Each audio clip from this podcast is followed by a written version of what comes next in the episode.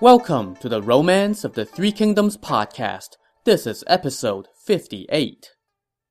Last time, with his army in a stare down against Dongwu's forces on opposite sides of the Yangzi River, Cao Cao sent two low-level officers to pretend to defect to Dongwu so as to act as his spies. Dongwu's commander, Zhou Yu, was not fooled, but played along. He and the old general Huang Gai then planned to have Huang Gai pretend to defect in order to carry out an attack by fire against Cao Cao. To make this happen, though, they had to convince Cao Cao that Huang Gai was defecting for real, so Zhou Yu found some convenient excuse to give Huang Gai a vicious public beating. After that beating, Zhou Yu's confidant Lu Su went to see Zhuge Liang and asked why he did not intercede on Huang Gai's behalf when Zhou Yu was doling out his punishment.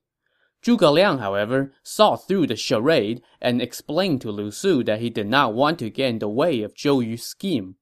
He also asked Lu Su to not tell Zhou Yu that he had seen through the scheme, since the last time that happened, Zhou Yu tried to find an excuse to kill him.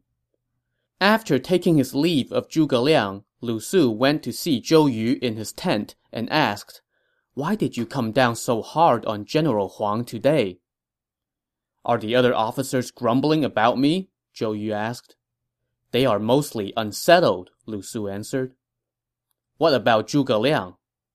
He also complained about how uncompassionate you were, Lu Su said, keeping his promise to Zhuge Liang this time. So, I have fooled him as well this time, Zhou Yu smiled. What do you mean? Lu Su asked. My beating Huang Gai today was a scheme. I want to have him pretend to defect, so I must first make him suffer so as to fool Cao Cao. Then we will have the opportunity to launch a fire attack and come out victorious. At this point, Lu Su was secretly impressed with Zhuge Liang's keen insight into Zhou Yu's mind, but he did not say anything, lest Zhou Yu's blood starts to boil again and he starts getting more ideas about killing his supposed allies. Now, let's check in on the guy who received the beating. As he lay in his tent recovering from his wounds, Huang Gai received visits from all his fellow officers. When they inquired how he was doing, he did not say anything and just let out some deep sighs. Then, his men told him that an adviser named Kan Ze had come to visit. Huang Gai immediately invited him in and dismissed everyone else. Now, this Kan Ze was a good friend of Huang Gai's. He grew up poor, but was very studious. When he was doing odd jobs for other people to scrounge a living, he would often borrow their books. He only needed to read a book once, and he would be able to memorize the whole thing. He was also an eloquent speaker and had been a courageous man ever since his youth. Seeing his talents, Sun Quan retained him as a consultant. So Kan Ze came in and asked Huang Gai, General, was there bad blood between you and Commander Zhou? No. Then, was your punishment part of a scheme? How can you tell? I guessed as much from Commander Zhou's expression. I have received great kindness from three generations of our lord's family and have no way to repay him, Huang Gai said.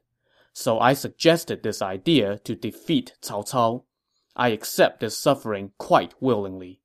There is no one in this army I can confide in, except you, because I know of your loyalty and honor. That is why I am telling you this. You are telling me this because you want me to deliver a letter to Cao Cao telling him about your intent to defect, Kan Ze replied. Indeed, Huang Gai fessed up. Are you willing? Kan Ze agreed without hesitation. A man who does not make his mark in this world will decay like a plant, he said. Since you have sacrificed your body in the service of our Lord, how can I begrudge my worthless self? When Huang Gai heard this, he rolled off his bed and kneeled on the ground to express his gratitude. We must not delay, Kan Ze said. Let's do this immediately. Quite conveniently, Huang Gai had already written the letter. So Kan Ze took it, and that very night, He disguised himself as a fisherman and took a small boat toward the northern shore. It was a cold and starry night, and around 11 o'clock, Kan Ze arrived at Cao Cao's naval camp, where he was promptly picked up by one of the patrols, who reported to Cao Cao immediately. Is he a spy? Cao Cao asked his men. He is dressed as a fisherman, but claims to be Kan Ze, a consultant from Dongwu, and that he has come to see you about some secret business, the soldiers replied. Cao Cao told them to bring Kan Ze into the tent. In the candlelight, Kan Ze saw Cao Cao sitting rigidly behind his desk. If you are an adviser for Dongwu, what are you doing here? Cao Cao asked. Hm. Everyone says that Prime Minister Cao thirsts for men of talent, but now that I have seen it with my own eyes, that does not seem to be the case, Kan Ze said. He then lamented, Oh, General Huang, you are sorely mistaken again. I am about to go into battle against Dongwu, and you have come here secretly, so how can I not interrogate you? Cao Cao countered. General Huang Gai is an elder statesman who has served three generations of the ruling family of Dongwu, Kan Ze said. Yet, today, in front of everyone, Zhou Yu gave him a brutal beating for no reason. General Huang is outraged and vengeful, so he wants to defect to your excellency to seek revenge. He shared his plan with me. He and I are like family, so I have come to deliver his secret letter. Will your excellency accept his defection? Cao Cao asked for the letter, which Kan Ze offered up. It read, I, Huang Gai, have received tremendous kindness from the Sun family and should not harbor any disloyalties. However, it is evident to all that the meager forces of our six districts are no match for your army of a million. This is known to all the officials of Dongwu as well. Yet, that despicable Zhou Yu, out of shallow willfulness and an exaggerated sense of his own abilities, is attempting to smash a rock with an egg. He has also handed out rewards and punishments without reason. The innocent suffer, and the deserving are ignored.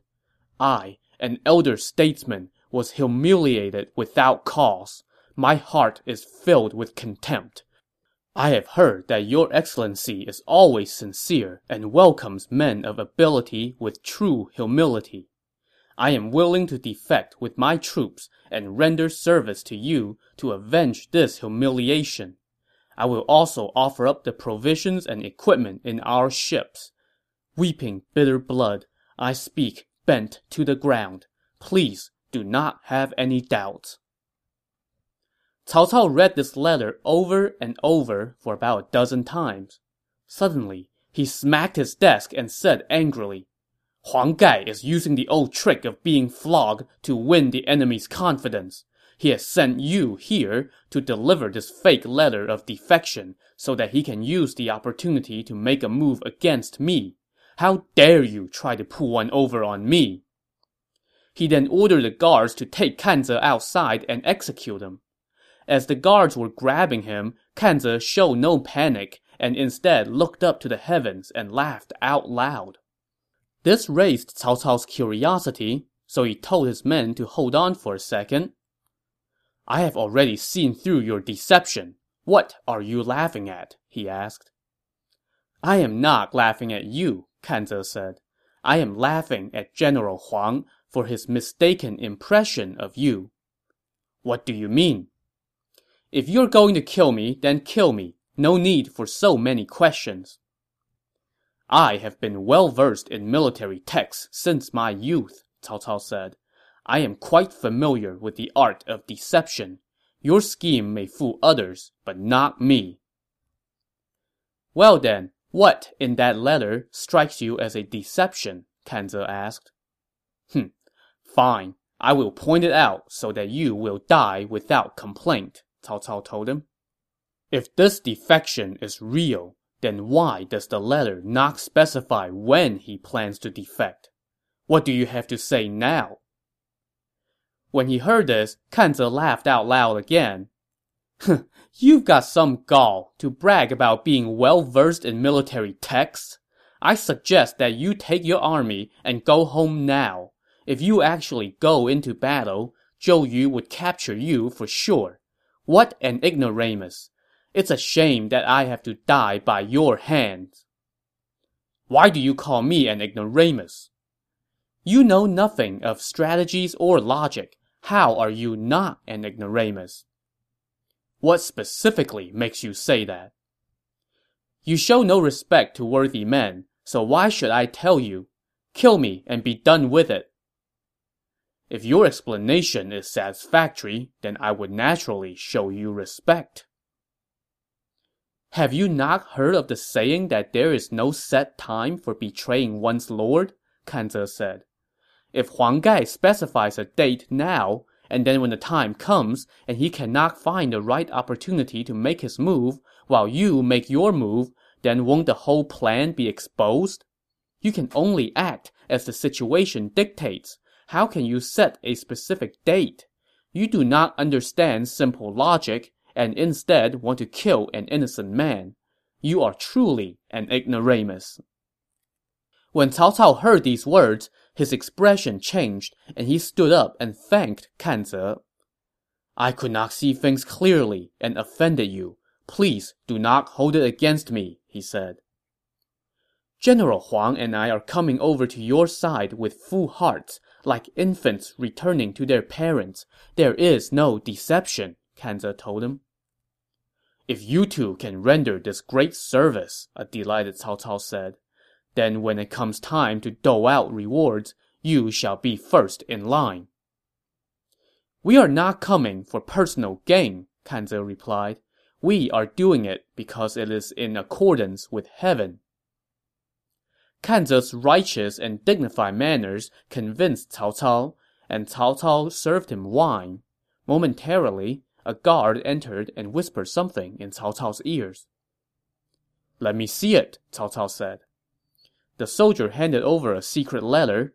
As Cao Cao read it, his face showed delight. Kan Ze observed this and thought to himself, this must be a report from his spies Cai Zhong and Cai He, telling him about the punishment that Huang Gai endured. That is why Cao Cao is happy. This confirms to him that our defection is real. Cao Cao now said to Kan Ze, I would like to trouble you to return to the other side to make arrangements with General Huang. Send word back to me first, and I will have troops standing by to receive you. But I have already left the Southlands. I cannot return, Kan Ze said. I suggest that you send another discreet messenger. No. If anyone else attempts to do this, word will leak out, Cao Cao said. After a few more perfunctory attempts at refusing the mission, Kan Ze relented. If I must go, then I cannot stay here long. I should leave right away, he said. Cao Cao tried to give Kan Ze some gold and silk as a reward, but Kan Ze, maintaining his I'm not in this for the money act, steadfastly refused and took his leave. He sailed back to the southern shore and went to see Huang Gai and told him what happened. If not for your oratory skills, I would have suffered for nothing, Huang Gai said. I am going to General Gan Ning's camp right now to see what is up with Cai Zhong and Cai He, Kan Ze told him. Kan Ze found Gan Ning in his tent, and Gan Ning welcomed him in. Yesterday, you tried to intercede on General Huang's behalf and was humiliated by Zhou Yu. It seems really unfair to me, Kan Ze said to him. Gan Ning, however, just smiled and did not answer. At that moment, Cai He and Cai Zhong, the two spies that Cao Cao had sent to pose as defectors, came into the tent. Kan Ze flashed Gan Ning a glance, and Gan Ning caught his meaning. Zhou Yu is full of himself. He does not care about any of us, Gan Ning said. After my humiliation, I am too ashamed to face the people of the Southlands. He then gritted his teeth, smacked his desk, and cried out loud in anger. Kan Ze then whispered something in his ear. Gan Ning made no answer and only hung his head and let out one long sigh after another. Cai He and Cai Zhong witnessed all this and thought to themselves that, hey, these two guys seem like they might be in the mood to defect. So they tried to sound them out. General Gan, what is troubling you? And Master Kan, what were you saying is unfair? They asked. How can you understand our suffering? Kan Ze said. Are you thinking of defecting to Cao Cao? Cai He asked. At that, Kan Ze pretended to be caught off guard while Gan Ning sprang to his feet, pulled out his sword, and said, You have exposed our plan. I must kill you to cover it up. The two Cais quickly assured them that that was not necessary. Do not worry, they said. We have our own secret to tell you. What is it? Gan Ning asked. We pretended to defect on Prime Minister Cao's orders, Cai He said. If you two gentlemen want to submit to His Excellency, we can make the introductions. Seriously? Gan Ning asked, playing along. We would not dare to trick you, the two Cai brothers said in unison.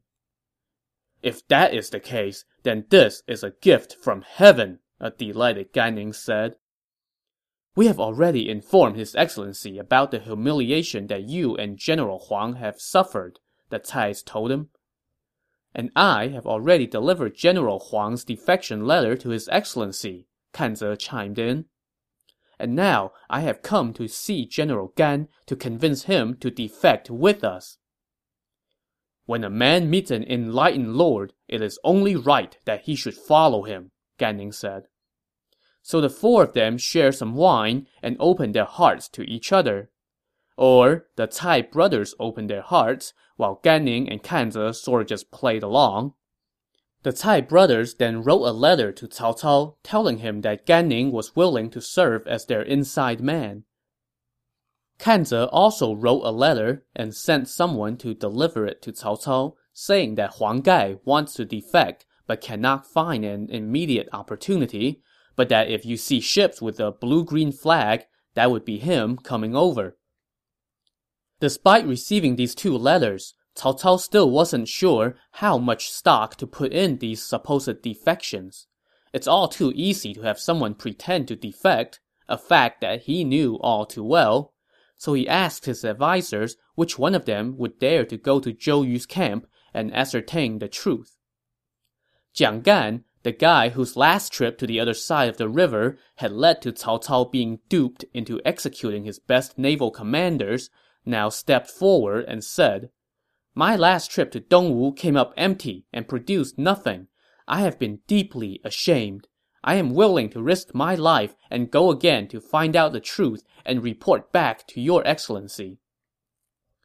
Cao Cao was delighted by his eagerness and sent him off on a small boat right away.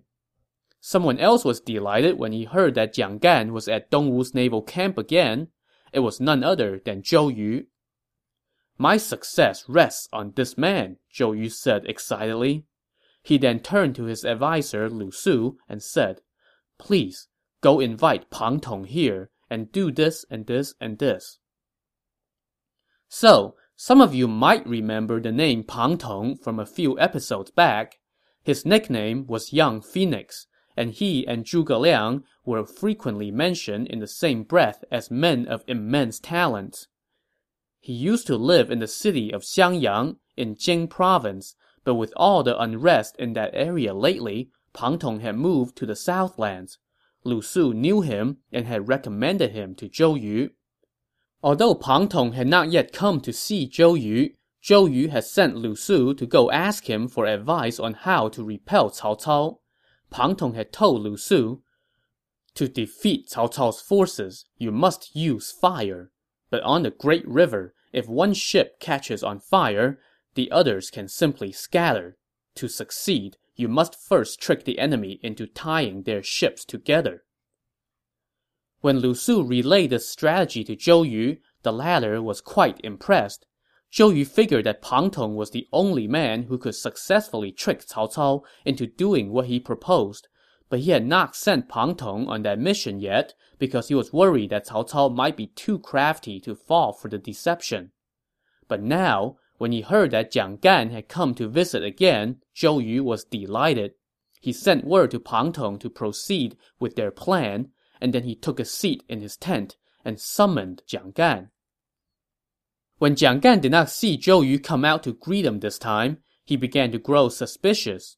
So he had his men row his boat to a secluded spot on the bank, and then he disembarked and went into the camp to see Zhou Yu. When they met, Zhou Yu said with a look of anger, Jiang Gan, why did you trick me so? I came to have a good chat with you because we are old friends, Jiang Gan said with a smile. Why do you say I tricked you? If you want to persuade me to surrender, you can forget it, unless the ocean dries up or the stone rots away, Zhou Yu said. Last time, on account of our past friendship, I threw a big banquet for you and shared a couch with you. But you stole my personal letters and left without saying goodbye. And then you reported back to Cao Cao and had him kill Cai Mao and Zhang Yun, foiling my plan. And now you have come again for no reason. You must be up to something. If not for the fact that we used to be friends, I would cut you in half right now. I was going to send you back across the river, but I am getting ready to destroy Cao Cao in a couple days. But if I leave you in my camp, you will leak intel on my movements. So Zhou Yu instructed his guards, Take Jiang Gan to the retreat in the western hills for now. After I have defeated Cao Cao, I will send him back across the river. Before Jiang Gan could say anything, Zhou Yu had already turned and walked back into his own tent. The guards then fetched the horse and escorted Jiang Gan to the retreat in the nearby western hills, and two soldiers, um, attended to him. Jiang Gan was too upset to eat or sleep. That night, stars dotted the sky, and Jiang Gan strolled out to behind the house. There, he heard the sound of someone reading. He followed the voice until he came upon a few thatched huts by the cliffside. Light shot out from inside, and Jiang Gan went up to take a look. He saw a man sitting in front of a lamp, with a sword hanging up, reciting classic works of military strategy. Hmm, this must be someone special, Jiang Gan thought to himself. He went up and knocked, and the man of unusual appearance came out to answer. When Jiang Gan asked for his name, he replied that it was Pang Tong. Master Young Phoenix? Jiang Gan asked. Indeed. I have long heard of your great name, Jiang Gan said excitedly. Why are you in such a remote spot? Hm. Zhou Yu is too full of himself and cannot tolerate other men of talent, Pang Tong answered. So I have retired to here. Who are you, sir? Jiang Gan introduced himself, and Pang Tong invited him inside the hut, and they sat and talked. With your talent, you would prosper wherever you go, Jiang Gan said to Pang Tong. If you are willing to serve Prime Minister Cao, I can make the introduction. I have long thought about leaving the Southlands, Pang Tong said. If you are willing to make the introduction, then we should go right now, lest Zhou Yu finds out and tries to do us harm. So the two of them left the hills that night, sneaked to the bank of the river, found Jiang Gan's boat, and sailed back across the river. When they arrived at Cao Cao's camp, Jiang Gan went in first to report. Even though he could not verify whether the defections were real, the fact that he had brought Master Young Phoenix was more than enough to make up for it. Cao Cao personally went outside the tent to welcome Pang Tong and offered him a seat as an honored guest. Zhou Yu is immature and full of himself and he refuses to take good advice, Cao Cao said to Pang Tong. I have long heard of your great name, and we welcome your gracious regard. I hope you will not deny us the pleasure of your instruction. I have long heard that your excellency is adept at deploying troops, Pang Tong said. I would like to get a glimpse of your forces. Cao Cao, in total fanboy mode, said of course. He had horses prepped and showed Pang Tong his land headquarters first. As they looked from a high vantage point, Pang Tong said, Your camp is backed up against woody hills, has easy signaling from front to rear, boasts proper exits and entrances and has labyrinthian passages. Even if the military masters of old came back to life, they would not be able to do better than this. At that, Cao Cao blushed and went, Aw shucks, I'm not worthy. Then they went to visit the naval camp. They viewed the 24 south-facing entrances. In each opening, attack boats and warships were laid out like a city wall, within which clustered smaller crafts. Channels provided passages within the camp, and everything proceeded in good order. Judging by your excellency's deployment of troops, you truly live up to your reputation, Pang Tong said, laying it on thick. He then pointed to the opposite side of the river and said, Zhou Yu, Zhou Yu, your doom is at hand. Cao Cao was thrilled to be thus praised by no less a wise man than young Phoenix. He invited Pang Tong back to his tent and threw a welcome banquet as they discussed military matters. Pang Tong thoroughly impressed Cao Cao with his insights and his ready answers. Midway through the banquet, Pang Tong, acting a little tipsy, asked Cao Cao, Do you have good doctors with you? Why do you ask? Many of the soldiers in your navy appear to be sick. You must find good doctors to treat them. So, as it turns out, Cao Cao was indeed having some health issues among his troops at this time. The soldiers of the north were not used to the climates of the south, and many had been nauseous and throwing up so much that a good number of men had died. This was one of the things bothering Cao Cao at the moment, so when Pang Tong brought it up, he naturally asked for ideas. Your Excellency's handling of the navy is good, but not quite perfect, Pang Tong answered. When Cao Cao pressed him for ideas, Pang Tong told him, I have an idea that can ensure your troops will not get nauseous and secure success. Well, enough with the intrigue already, young phoenix. Do tell. On the great river, the tides swell and recede, and the winds and waves never subside, Pang Tong said. Northern troops are not used to being on ships or being tossed to and fro, that is why they are getting nauseous. You can line up your ships 30 or 50 to a row, tie them together with iron hoops, stem to stem, and stern to stern, and then lay down wide planks between them. This way, even horses can travel across the ships, not to mention your men. Then, no matter how turbulent the water gets, you would have nothing to worry about. Cao Cao stood up and thanked Pang Tong for his incredible suggestion. If not for your sage advice, how can I hope to defeat Dongwu? he said. This is just my foolish opinion. You should take it or not, as you see fit. Well, Cao Cao obviously saw fit, because he immediately told his blacksmith to begin making iron hoops and chains to link the ships. When his men heard what he was doing, they were all excited because it meant no more throwing up. Little did they know that they were in for something much, much more horrible. So, Pang Tong had done his job and successfully tricked Cao Cao into linking his ships together. But he wasn't quite done yet. He offered to do something else for Cao Cao, but he also asked for something in return. To see what he offered and what he requested, Tune in to the next episode of the Romance of the Three Kingdoms podcast. Thanks for listening.